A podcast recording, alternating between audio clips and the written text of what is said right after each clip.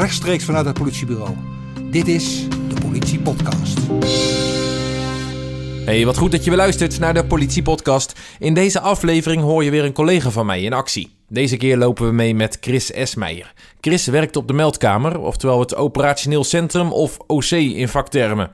Mocht je een keer 112 moeten bellen, dan kan het zomaar dat je Chris aan de telefoon krijgt. Wat staat je nou te wachten als je 112 belt? Wat gebeurt er met je melding?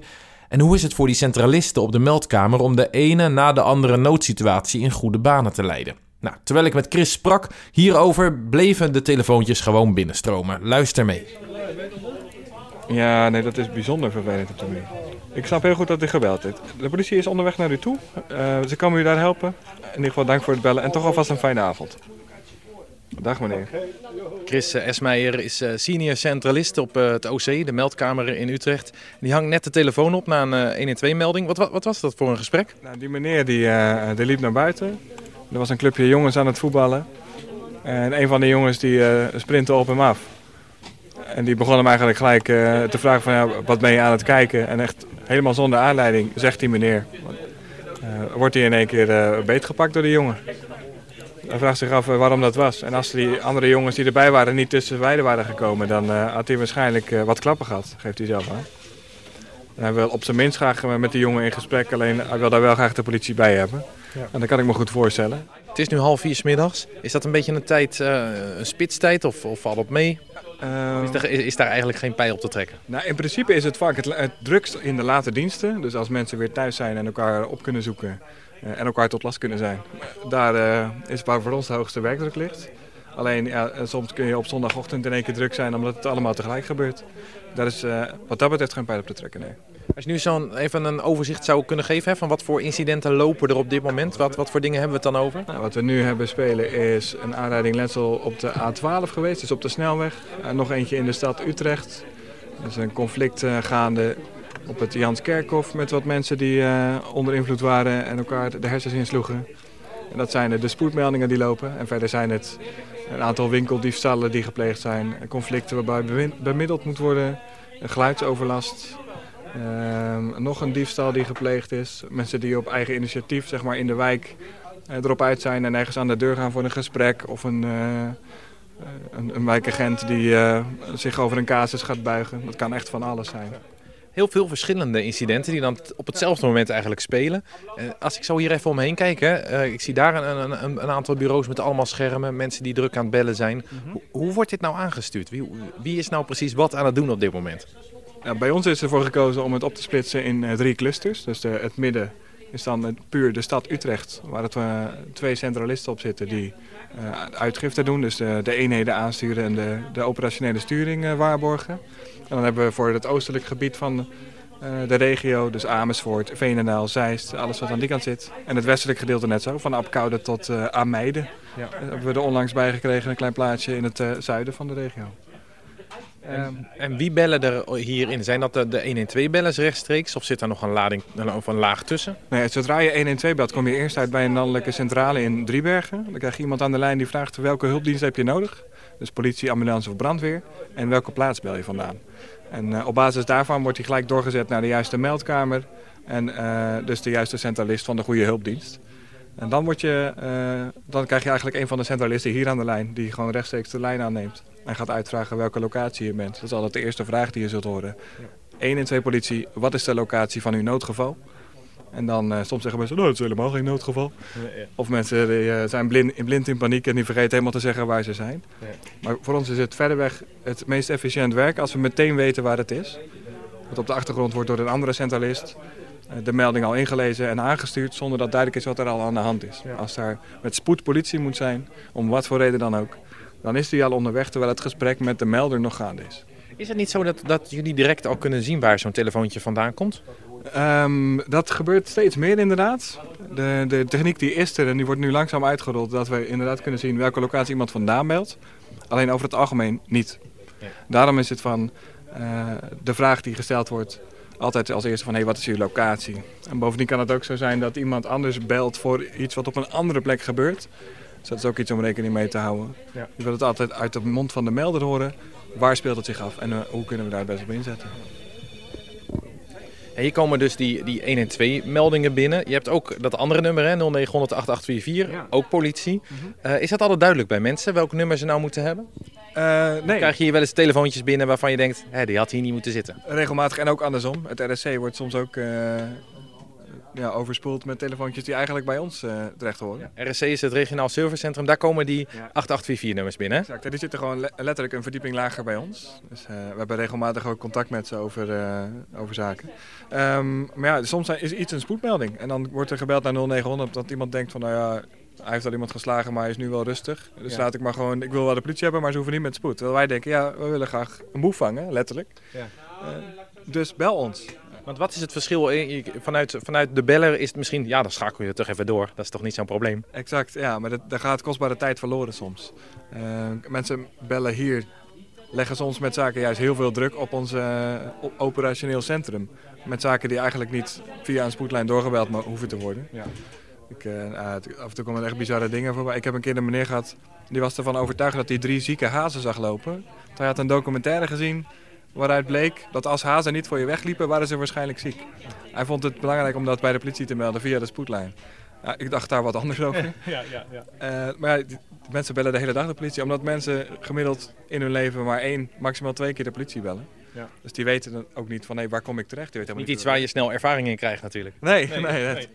En want, wat zou je het nog een keer goed kunnen uitleggen? Wanneer moet je nou 112 bellen en wanneer die 8824? En zeker, bij echt spoedeisende situaties. Ik heb met spoed, met sirenes, de politie nodig, zo snel mogelijk. Een misdrijf op heterdaad wordt gepleegd. Um, ik zie een verdachte situatie. Als de politie nu niet komt, gaat er iets mis waarschijnlijk zometeen. Mm -hmm. Altijd 112 bellen. Uh, ongevallen op de snelweg gelijk voor bellen. En alles waarvan je denkt, van, ja, ik wil de politie spreken, ik wil een wijkagent spreken, ik heb een incident, daar moet de politie wel naartoe vandaag. Maar het hoeft ook niet met bloedspoed. Dan kun je gewoon 0900 884 bellen en dan kom je bij de collega's van het uh, servicecentrum uit. We hadden het net er ook al even over, als je 112 belt, dan krijg je eerst die vraag, ja, welke dienst moet je eigenlijk hebben? Hè? Brandweer, ambulance, politie. Mm -hmm. Uh, die keuze lijkt me inderdaad ook niet altijd vanzelfsprekend. Want ja, dan het, het ongeluk wat je net aanhaalde, een brand, een, uh, er zijn wel meer, uh, misschien een mishandeling waarbij iemand ernstig gewond is. Mm -hmm. Naar wie moet je nou vragen dan? Het ligt helemaal aan de situatie af. Het is echt super afhankelijk van hey, wat voor incident heb ik. Uh, ik noemde net al dat auto-ongeluk. Het kan zijn dat iemand gewoon zo snel mogelijk een ambulance nodig heeft. Omdat je iemand daadwerkelijk ziet lijden van het letsel. Ja. Uh, je denkt van nou, die moet gewoon zo snel mogelijk medische hulp bij komen. Dan bel je de ambulance dienst. Als je denkt van ja, er staat een auto in brand, uh, misschien dat er meerdere diensten iets mee moeten, maar bel vooral eerst de brandweer. Wij delen onderling incidenten met andere hulpdiensten. We werken nauw samen met elkaar. We zorgen dat we van de belangrijkste informatie op de hoogte zijn. Zodat we gewoon uh, ja, de meest passende hulpdiensten die kant op kunnen krijgen. Dan komt zo'n melding bij je binnen. Je hebt zo iemand aan de telefoon. En hè, laten we zeggen, uh, het ging net over een auto-ongeval. Nou, laten we die vechtpartij nemen die, uh, die gaande was. Wat, wat is dan de vervolgstap? Dan zie je zo'n vechtpartij, iemand belt daarover en dan? nou, de eerste vraag die wordt gesteld is waar het is. Nou, daar gaan de politie naartoe. En vervolgens is voor ons het belangrijkste het veiligheidsaspect en een stuk hulpverlening.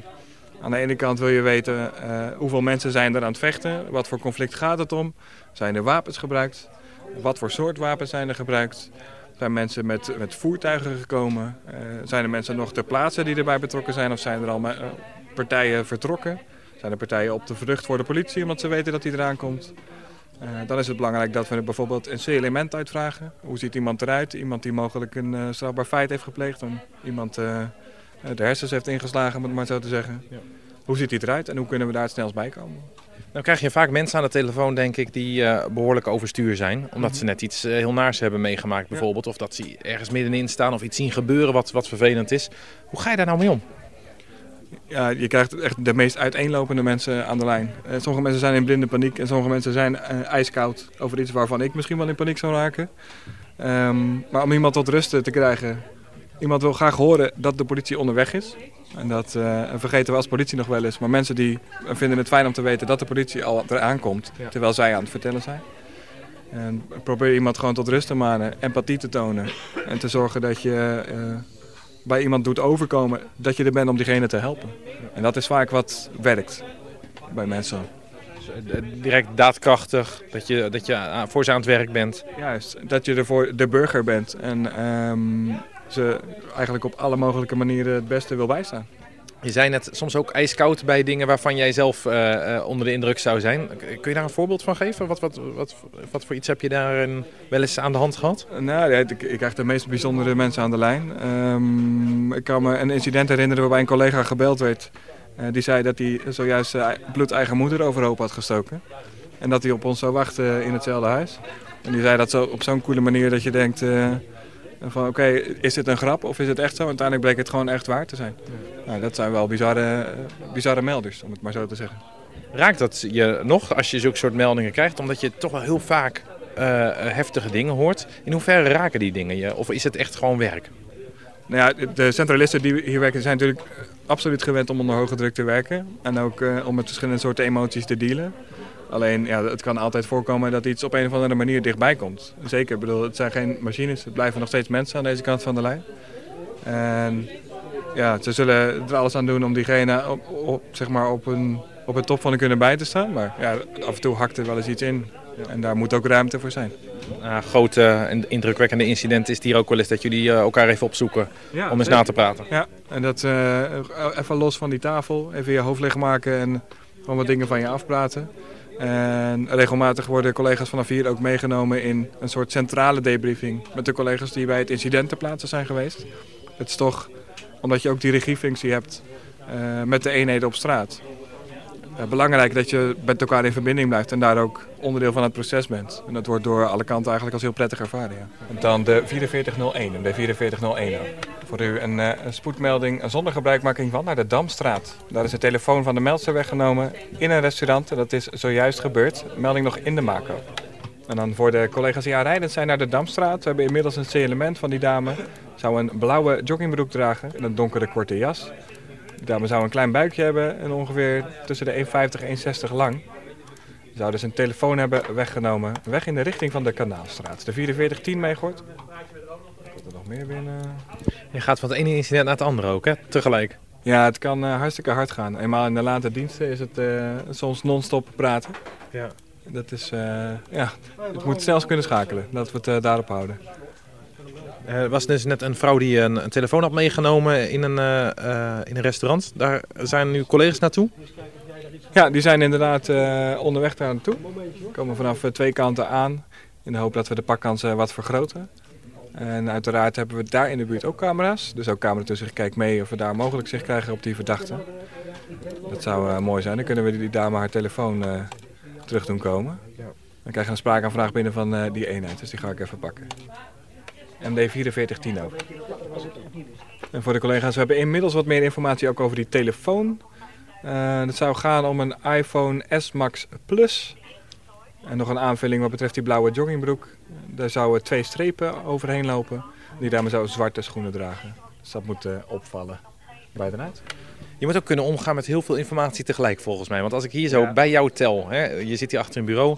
1, 2, 3, 4, 5, 6, 7 schermen maar liefst. Hier nog een of ander uh, paneel waarmee je... Kun je de camera's mee besturen of zo? Ja, dat is inderdaad... Uh, in principe hebben we een afdeling daarvoor. Maar mocht het ad hoc nodig zijn, kunnen we zelf die camera's ook uh, Dan uh, vergeet je nog de twee toetsenborden en de vijf muizen die ik heb liggen. Het is haast een, een soort vliegtuigcockpit. Nou ja, niet niet met, met zoveel knopjes misschien. Hoewel, wat je hier voor je hebt, is ook een, een, een scherm helemaal gevuld met knopjes. Wat, wat kun je daarmee? Ja, dit is het, uh, het call panel waar eigenlijk alle lijnen op binnenkomen. Dus alle 1 en 2 lijnen. Dan kunnen we gelijk zien voor welke regio is dat. Zodat de mensen van het betreffende cluster gelijk de juiste persoon aan de lijn krijgen. En wat, uh, ja, alle partners die wij constant uh, bellen. Je kunt je voorstellen dat soms meer is dan, uh, nodig is dan alleen de politie. Uh, gezondheidszorg, de GGZ, brandweer, particuliere alarmcentrales, Rijkswaterstaat. Vanaf hier hebben we best wel een, een centrale functie. En we hebben gigantisch veel partners waar we zaken mee doen. Die willen we allemaal goed kunnen bereiken. Dus dat kan heel snel via zo'n callpanel. Ja. En dat, ja, daar is het voor. Ja. En hier op dat uh, tweede scherm van rechts is, heb je een grote kaart uh, staan. Ja. Waar gebruik je dat voor? Uh, dat is de kaart waarop ik de incidenten zowel als de, de eenheden kan zien van de politie. Want al die rode en groene vakjes, zijn dat de collega's op de weg? Ja, correct. alles wat groen is, dat is beschikbaar voor meldingen. En alles wat rood is, is al bezig met de melding of niet inzetbaar... omdat ze als administratie hebben vanwege een incident dat al gebeurd is. Ja. Dat is best rood, hè? De meeste, de meeste zijn wel rood. Is dat, is dat normaal of is het, is het wat druk nu? Ja, voor dit tijdstip en, uh, is dit een behoorlijk normaal beeld. Ja. Dus er gebeurt gewoon veel tegelijk. En uh, we moeten het soms met weinig mensen doen. Daar uh, kunnen we gewoon eerlijk over zijn. Maar we zorgen er altijd voor dat voor de belangrijkste zaken, de echte spoedmeldingen, dat er altijd iets beschikbaar is. Ja. Dus daar kunnen mensen zeker op rekenen. Ik zie nog ook een heel aantal groene vakjes gelukkig. Dus, ja, ja. Ja, dat is geen probleem als er iets gebeurt. Wat betreft die camera's, want je hebt dus ook een monitor staan waarbij je uh, uh, ja, camera's kan uitkijken. Ik zie hier links een hele rij vaste allemaal camera's waaruit je dan kan kiezen. En dat kun je gewoon live rechtstreeks bekijken dan. Ja, absoluut. Dat zijn, uh, die zijn vanuit de gemeente geplaatst. Dus in een aantal gemeenten binnen de regio hebben we haarscherpe camera's. Ik kan er een laten zien hier bijvoorbeeld in de binnenstad van Utrecht op het Neuden. En ik kan hem hier verplaatsen. Ik kan, zoals je ziet, nou, dat is de oliebollenkraam. De oliebollenkraam op het Neuden, wel bekend. En ik kan in principe zo ver inzoomen dat ik het biermerk van iemand op het terras kan lezen. Het zijn best goede camera's dus. Ja, dat uh, is echt... Uh... Oh, ja. ja. je ziet daar mensen op het terras zitten inderdaad. Mm -hmm. Dus dat is voor ons... Uh, kijk, stel dat er op een of andere manier de openbare orde wordt aangetast, hè, zoals we dat dan zo mooi zeggen. in een horecanacht hebben we er heel veel aan, omdat er dan veel volk op straat is. Bij evenementen... Um, verdachten die weet ik veel, mishandeling hebben gepleegd en er vandoor rennen, die kunnen gevolgd worden. Vanuit de kelder bij ons, de afdeling cameratoezicht, die heeft daar mensen voor. Die, zijn echt bizar snel met die camera's. Die zetten het door naar ons, zodat we meteen live informatie, uh, eigenlijk een feed krijgen met informatie die we kunnen gebruiken en doorgeven aan de eenheden die aanrijdend zijn. Ja. Heb je dat wel eens gehad dat je echt een groot incident en daar ben je druk mee aan het bellen, maar dat je het ook uit je ooghoek allemaal ziet gebeuren? Ja, regelmatig. Ja, dat zijn echt dagelijkse, dagelijkse dingen. Kijk, Utrecht is natuurlijk een grote stad. Er gebeurt ook een hoop. Um, zodra er iets gebeurt binnen het gebied waar we camera's hebben, wordt daarop aangeslagen door de jongens van cameratoezicht. Nou, die uh, zoomen erop in. En we weten meteen uh, wat er speelt. Zodat de uitgiftecentralist meteen aan de slag kan met die informatie. En het is inderdaad veel informatie tegelijk soms. Ja. En af en toe word je er horendol van. Eenmaal in het begin als je overal piepjes en, en belletjes en rinkeltjes en beeldschermen. En je komt thuis met, alsof je hoofd ontploft, zeg maar. En langzaam maar zeker ga je filteren van hé, wat is voor dit moment belangrijk en waar moet ik me op richten. En het is natuurlijk een 24 uursbaan. Je zei al, de late dienst is volgens mij net, uh, net gestart. Ja. Uh, tot hoe laat duurt, die dienst? Um, wij beginnen net iets eerder dan de reguliere diensten. En in principe, uh, afhankelijk van of je 8 of 9 uur werkt, werk je tot, tot 11 uur s avonds. Dus we zijn rond een uur of drie begonnen, sommigen rond een uur of twee. En om elf uur uh, ben je weer klaar. En is 11 uur ook een moment dat het rustiger wordt? En dat er dan, eh, want dan, dan zit ook nog een nachtshift, neem ik aan? Dan komt inderdaad de nachtshift. En die wordt dan rond 7 uur s ochtends weer overgenomen door de vroege dienst. En er is altijd een, uh, een relatie. Er zijn hier altijd mensen aan het werk. Uh, ja, soms kan het achterlijk druk zijn in de nachtdienst. En soms uh, weet je van ellende niet waar je moet kijken, omdat er gewoon heel weinig gebeurt. Ja, ja, ja. Het is maar net hoe druk het buiten is, zo druk is het hier ook. Ja. Ik kan me voorstellen dat het soms inderdaad, dat gewoon, ja, misschien bijvoorbeeld s'nachts of op een, een dag als uh, eerste kerstdag, dat iedereen toch, uh, of is dat juist een drukke dag, eerste kerstdag? Nou ja, ja dat zal je verbazen, maar kijk, het, uh, het geboefte weet ook dat men met kerst de deur uit is. Ja. Dus helaas wordt er nogal veel ingebroken met kerst. Ze zien, nee, waar brandt geen licht, waar zijn geen mensen binnen. Um, dus dat gebeurt helaas. En die kerstdagen, die oud en nieuw, is natuurlijk voor ons... Uh, Juist mega druk misschien? Het drukste moment van het jaar, ja. ja. absoluut. Dan zit het hier ook vol met centralisten. Tot aan de laatste tafel toe zit dan vol met mensen die hier werken. Uh, ja, dat gaat inderdaad gewoon door. En ook op de kerstdag kan het soms uh, spoken. En soms denk je van nou, laten wij ook maar rustig een hapje gaan doen met een paar mensen. Ja. En op het volgende moment rent iedereen terug naar zijn tafel omdat het weer losgaat. Wat is nou een incident die voor jou eh, heel veel indruk heeft gemaakt? Is er een, bepaald incident wat je heel erg is bijgebleven bijvoorbeeld? Ja, ja, meerdere eigenlijk. Er zijn regelmatige grote incidenten waar je bij betrokken bent. Um, we hebben natuurlijk de tramschutter gehad op uh, 18 maart dit jaar. Die heeft veel impact gehad hier. En ook hier toen we hem uiteindelijk hadden was het applaus en high fives over en weer van yes, we hebben het gefixt met z'n allen. Want je kunt je voorstellen dat het hier op zo'n moment echt gewoon over de schoenen loopt qua drukte. En dan dan zie je gewoon dat er mensen van huis komen om, uh, om aan te sluiten en de collega's te ondersteunen. En te zorgen dat we met die mensen buiten de klus gaan klaren. En dat is wel echt een mooi gevoel. Uh, wat nog meer? Uh, nou, jullie hebben onlangs een podcast gemaakt over het incident op de Marshallaan met Savanja. daar ben ik vanaf hier ook bij betrokken geweest. En dat heeft ook wel veel indruk gemaakt toen de tijd. ik probeer te, te, te sturen. Ik heb ook met Savanja gewerkt in het verleden. Dus je probeert hier vanaf deze kant te sturen op een, ja, en zorgen dat je dat incident zo goed mogelijk uh, onder controle houdt, voor zover dat kan. Tegelijkertijd weet je dat je collega daarvoor ze, ja, op dat moment voor zijn leven aan het vechten was. Realiseerde je dat op dat moment ook dat dat iemand was die je kende? Nou, ik had de massa dat ik eigenlijk pas, uh, pas later erachter kwam dat het om Stefania ging. Eigenlijk nadat het allemaal bekoeld was weer uh, enigszins en we het onder controle hadden. Um, ja, dat zijn wel gekke dingen, ja. Dat, dat is zo'n ding, dat moet even landen. Dan moet je heel veel los. En dan merk je daarna van oké, okay, we gaan er weer tegenaan, want we moeten nog, nog verder met z'n allen. Maar dat zijn wel dingen die dan dichtbij komen, ja, absoluut. Ja. Je hoorde Chris Esmeijer over het werk op de meldkamer. Wil je meer weten over de meldkamer of over andere onderdelen van de politie? Kijk dan op politie.nl, daar vind je veel meer informatie. Nou, je hoorde Chris net al verwijzen naar eerdere afleveringen van de podcast. Alle afleveringen zijn natuurlijk gewoon terug te luisteren. Zo maakten we afgelopen herfst bijvoorbeeld een serie over de cold case Naarden. Heb je die nou nog niet geluisterd, dan kan ik je die serie erg aanbevelen. Vooral omdat we hopen dat die cold case door tips nog in beweging komt. Je weet gewoon maar nooit.